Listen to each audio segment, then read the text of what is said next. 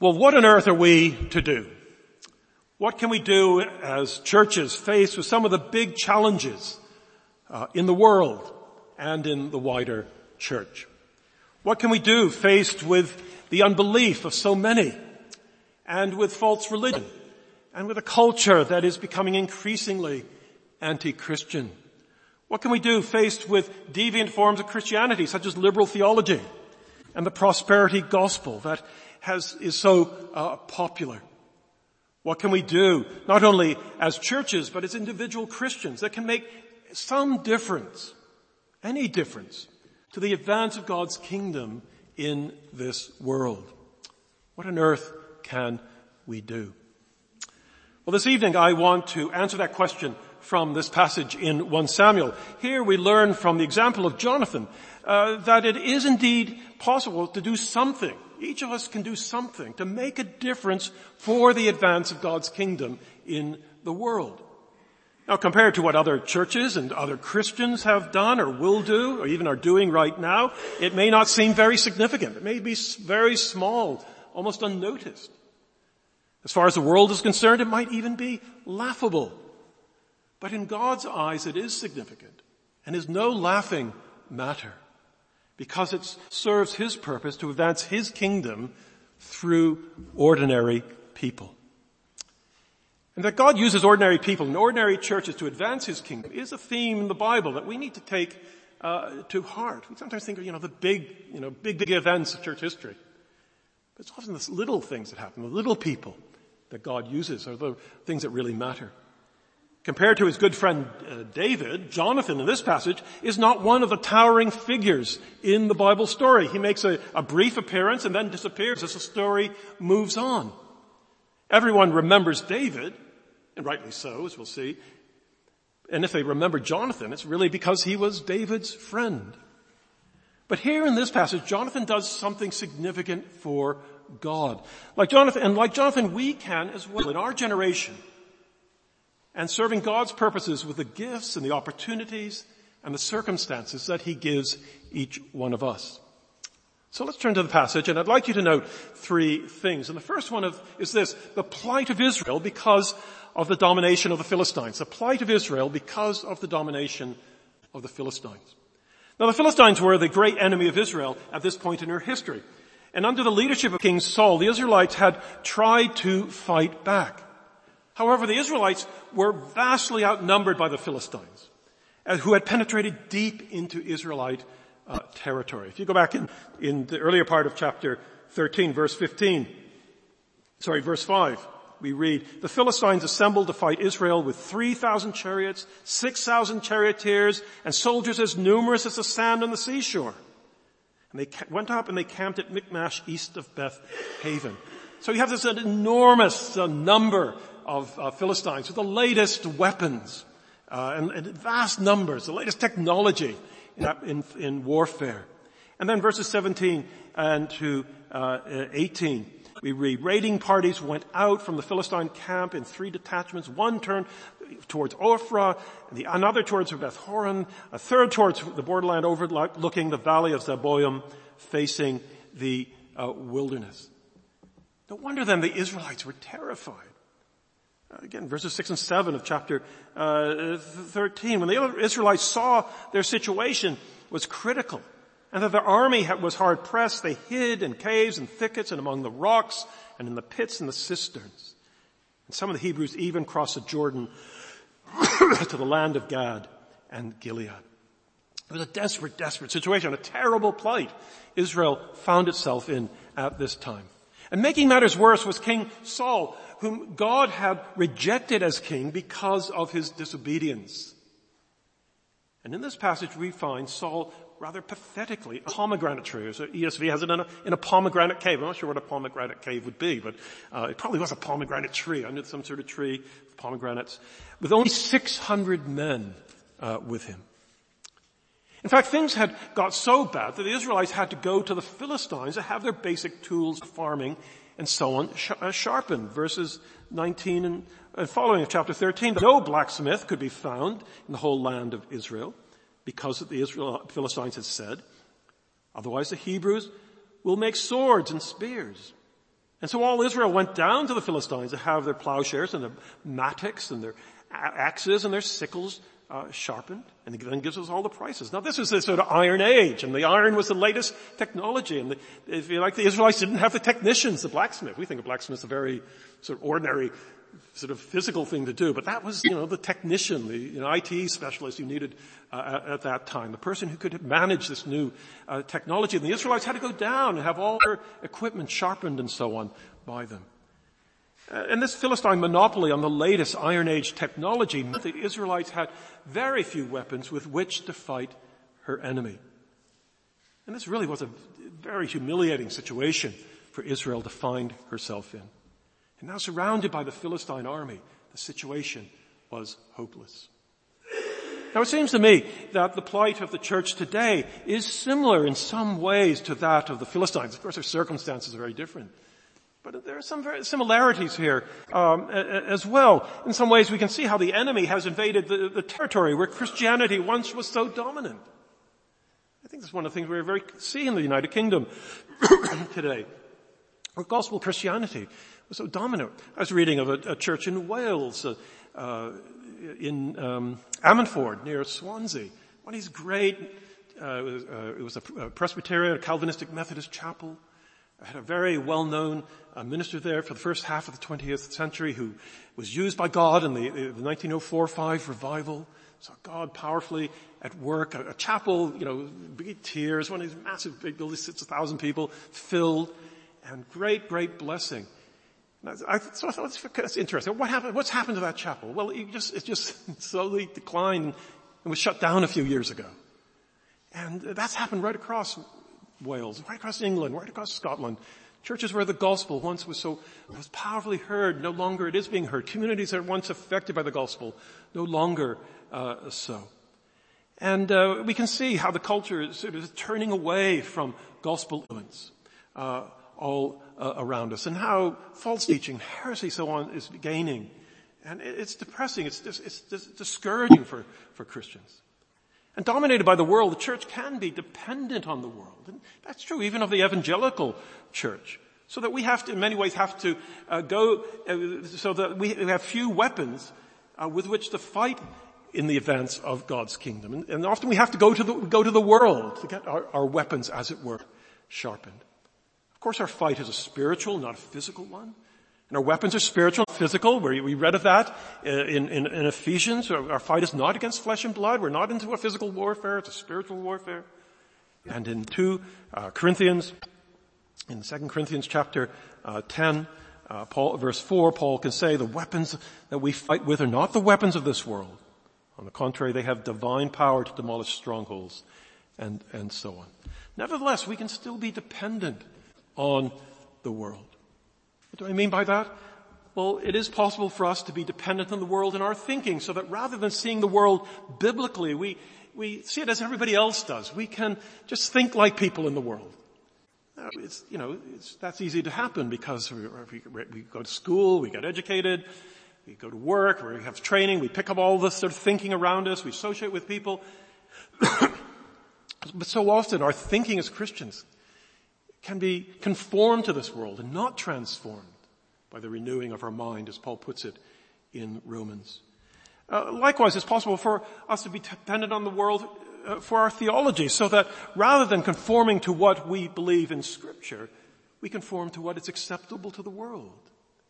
And again, we see that happening. It happens in different areas, different issues, different generations. Right now, the issues are in sexuality and so on. But you could find that there are evangelical Christians who seem to be uh, giving way on, on, on what what's, we thought was essential biblical theology through the pressure of the world, conforming their theology.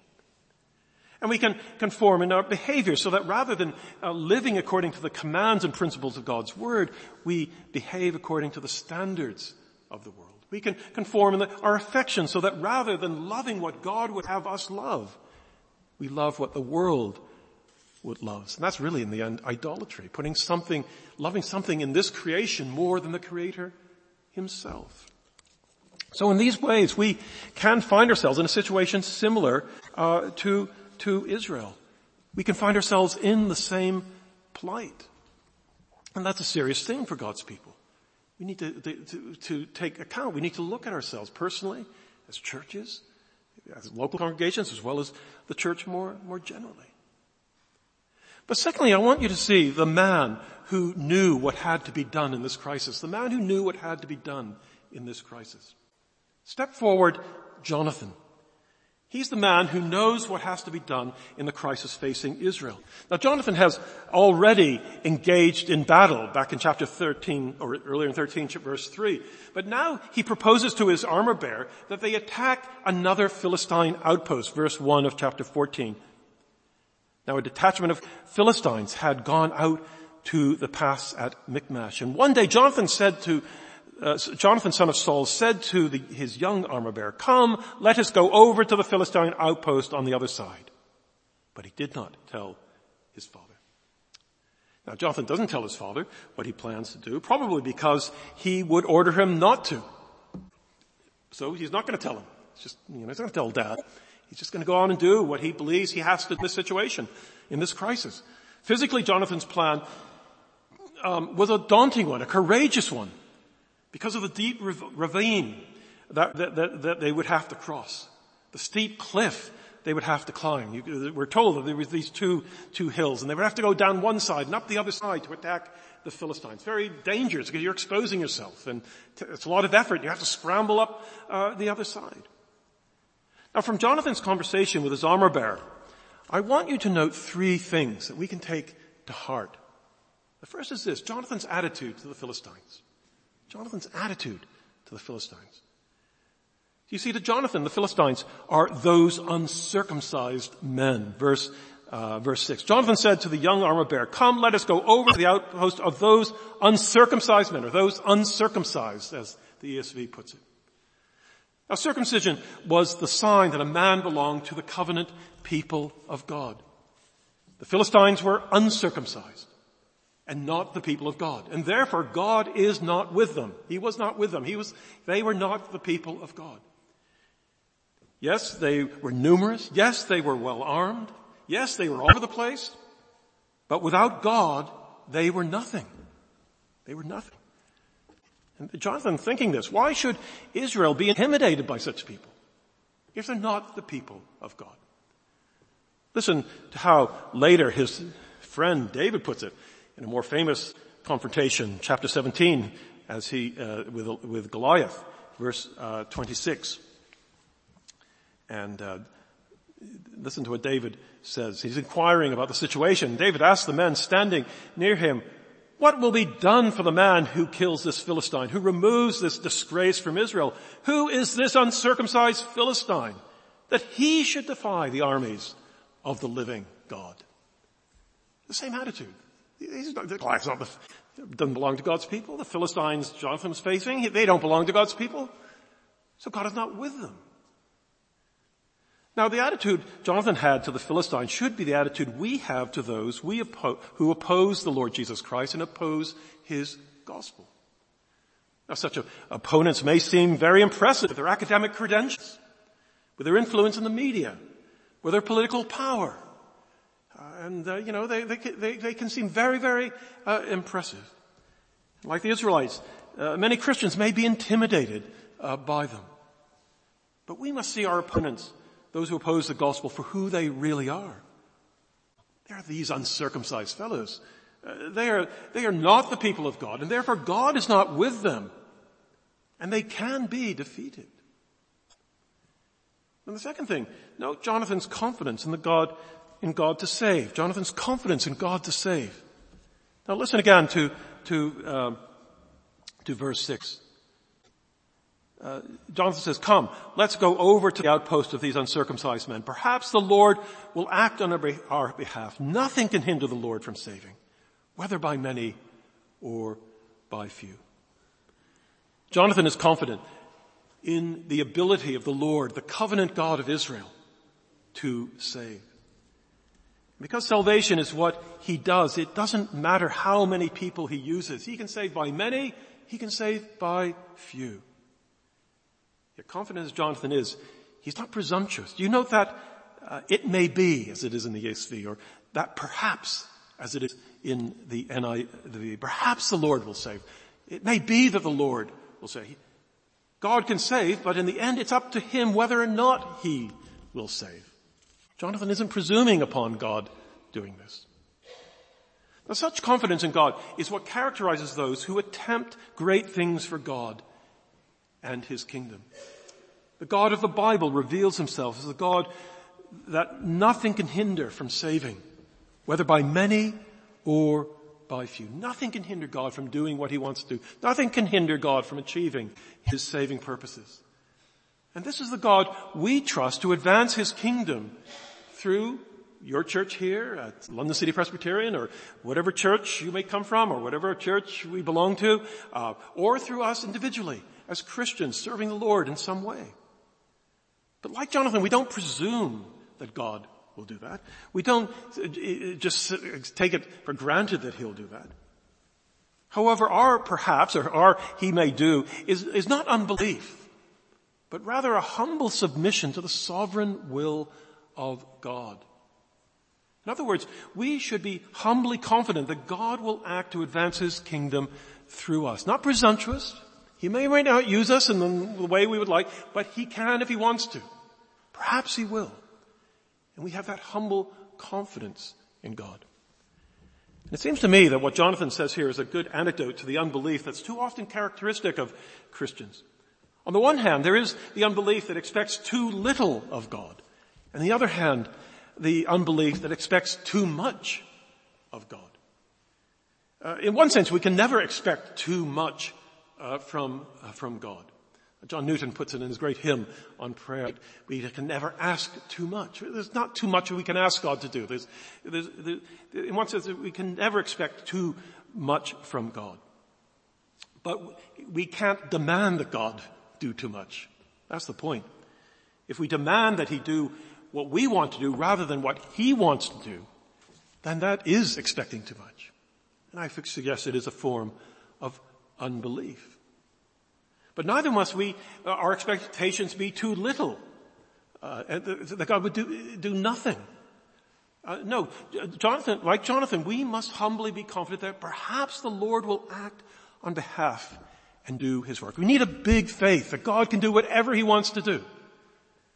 But we leave it to Him to decide His way, His means, how He will answer our prayers, and, and so on. We expect much, but we're not presumptuous. But we don't expect too little, because we have a God who can save, whether by many or by few. And that thirdly brings us to Jonathan's partnership with his armor bearer. Jonathan's partnership with his armor bearer.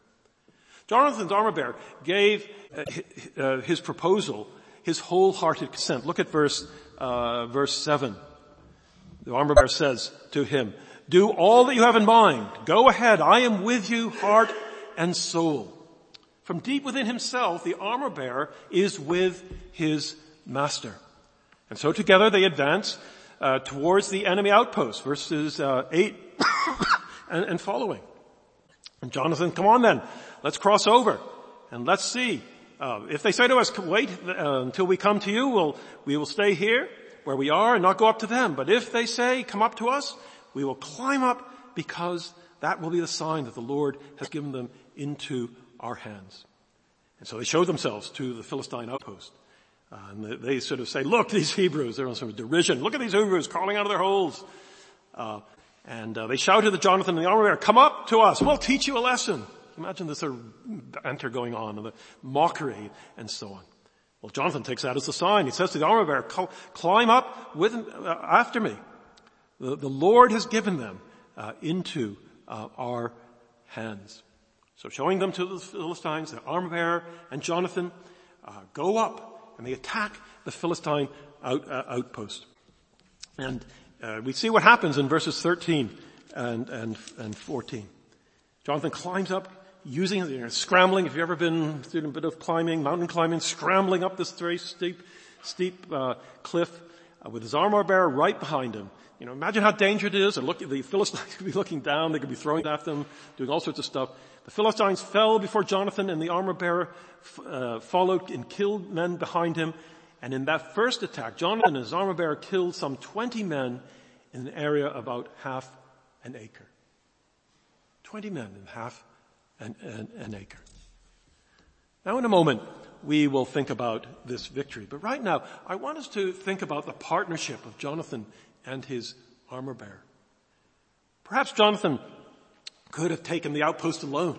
God could have enabled him to do that.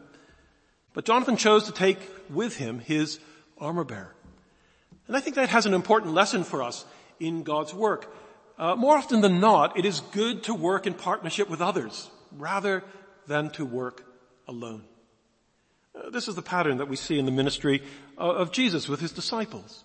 Jesus had a, band of disciples who worked with him. The apostle Paul likewise had his associates. You read that right through his letters. He's always mentioning different people he's working with. He's always signing off, mentioning people who are, who are with him where he is and those he sent on somewhere and, and so on.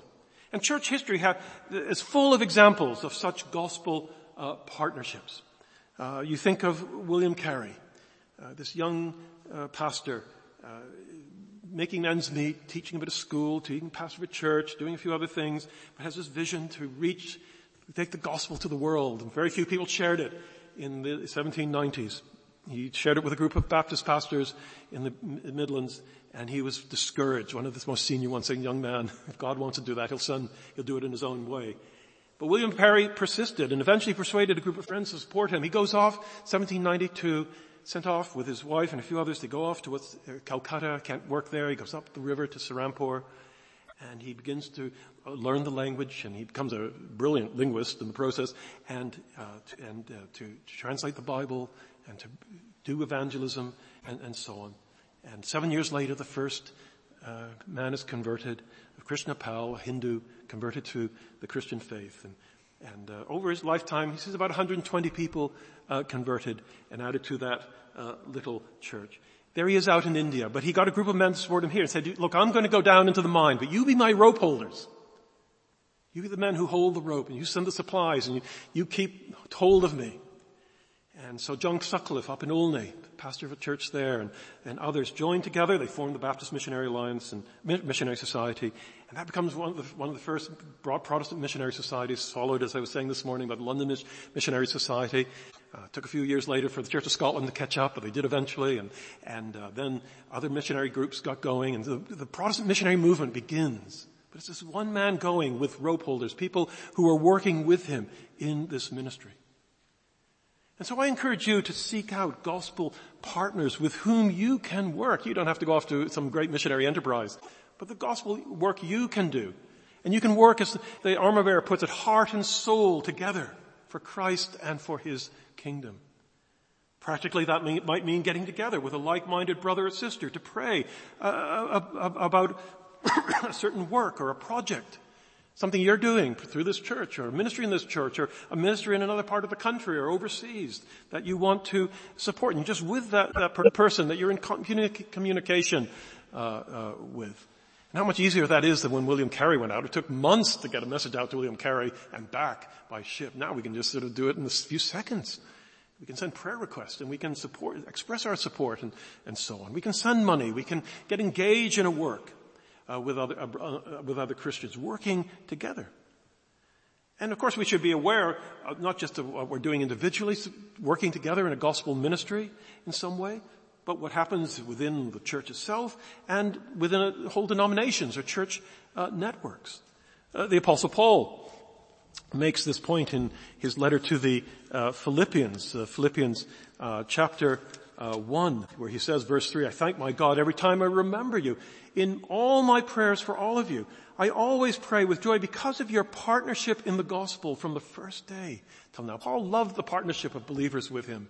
He wasn't a lone ranger all by himself. He loved the fact that the Philippians were behind him praying and supporting him and, and so on. And he writes to them from prison to tell them he really values their support. And then he goes on verse 27 uh, to say uh, to them, whatever happens, conduct yourselves in a manner worthy of the gospel of Christ, and then whether I come and to see you or only hear about you in my absence, I will know that you stand firm in one spirit, striving together as one for the faith of the gospel without being frightened in any way from those who oppose you. Standing as one, striving together for the gospel. That's what gospel ministry is about. Working heart and soul, like Jonathan and his armor bearer, for the kingdom.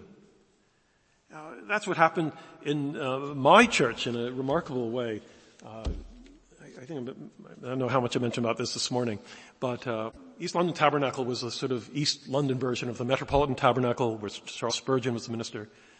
It was a, sm- a relatively small church in Stepney.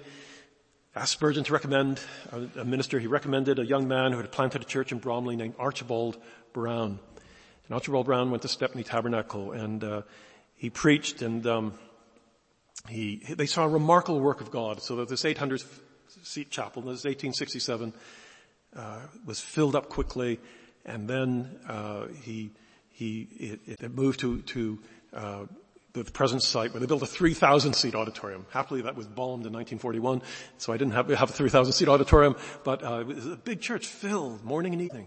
3,000 people, 5,000 down at the Metropolitan Tabernacle, 3,000 at East London Tabernacle. So much so that at Trafalgar Square, they used to have trams going, and the tram drivers would call out, south to Charlie, east to Archie. And there would be crowds of people getting on these trams to go and hear the gospel in these churches. We'd love to have that happen again today. But this is what Archibald Brown wrote about uh, his church. He, he, had a service in 1867. It was good. So many people were coming. He said, okay, we only have service tonight for young men. And he said, um, uh, if you're going to come tonight, you have to bring a young man. So the church was full of young non-Christian men.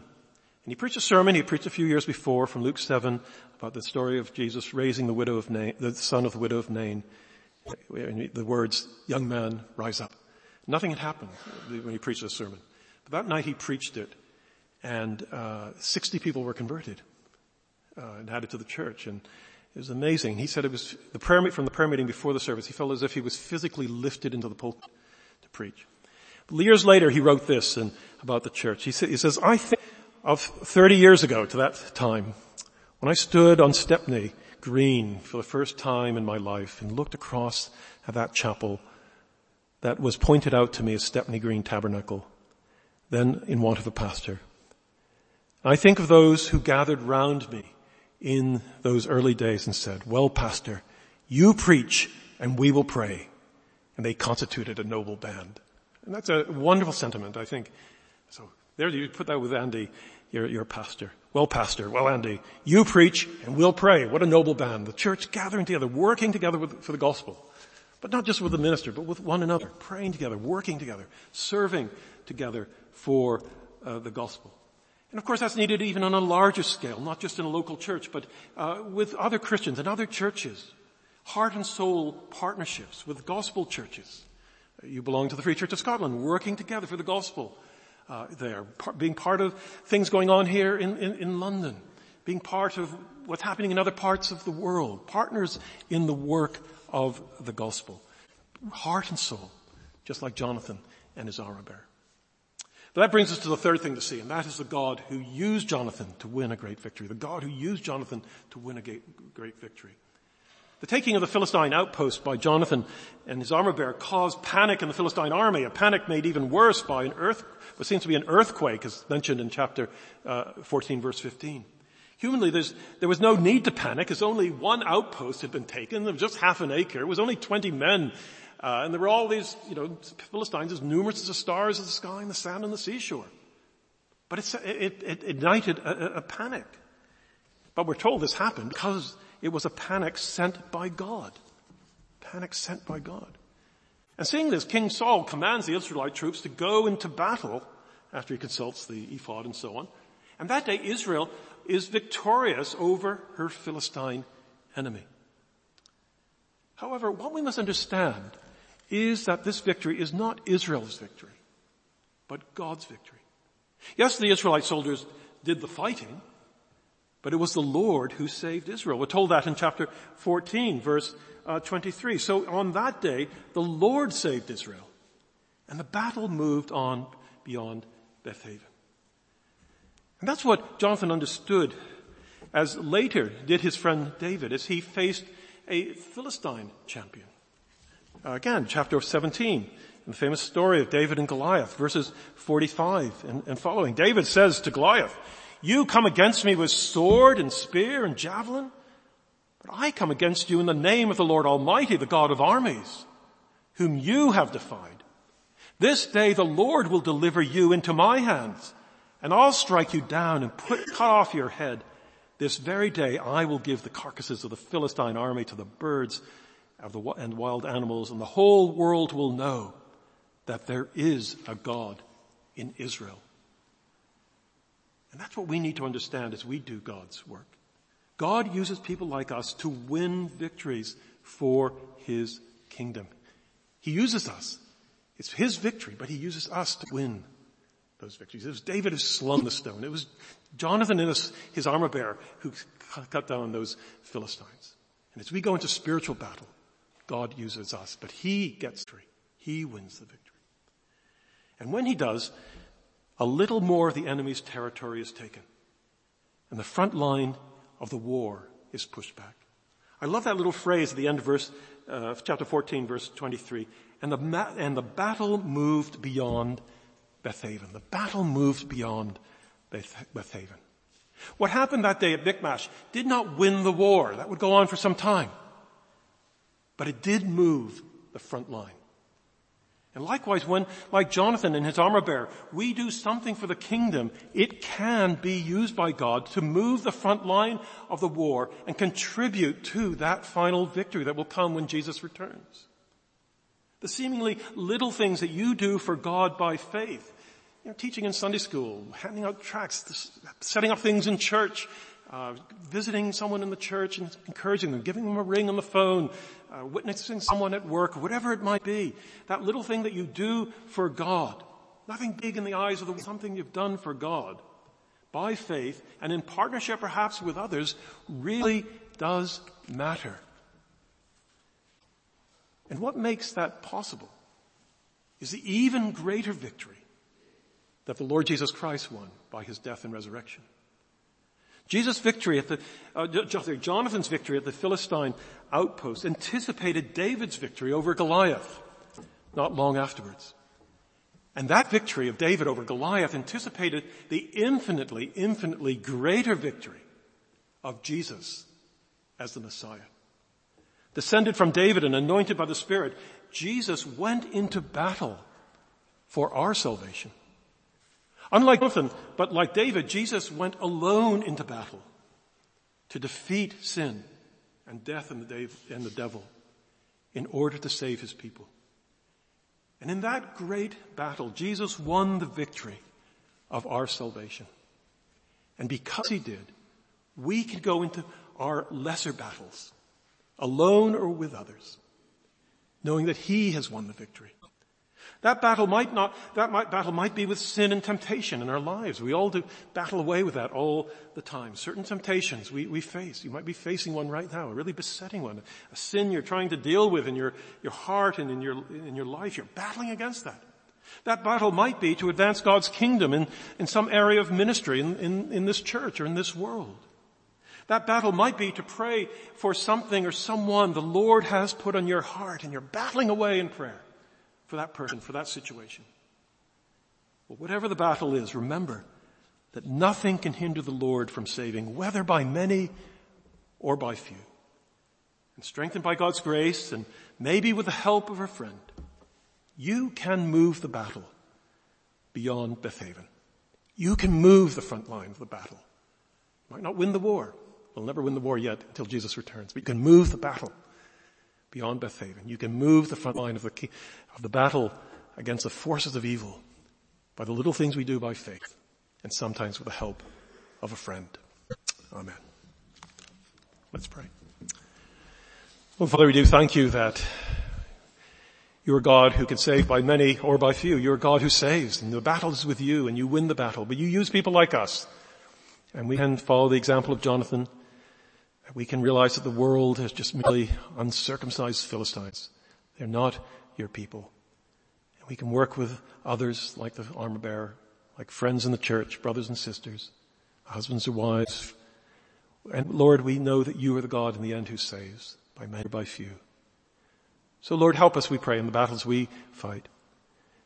Knowing that because Jesus won the greatest of all battles, we can go into battle in the power of your Spirit, armed with your word and with prayer and that we can move the, the front line a little bit beyond Beth Aven. We can take the, that little thing further. Nothing much in the eyes of the world, but that little bit that contributes to that great final victory when Jesus returns in power and glory.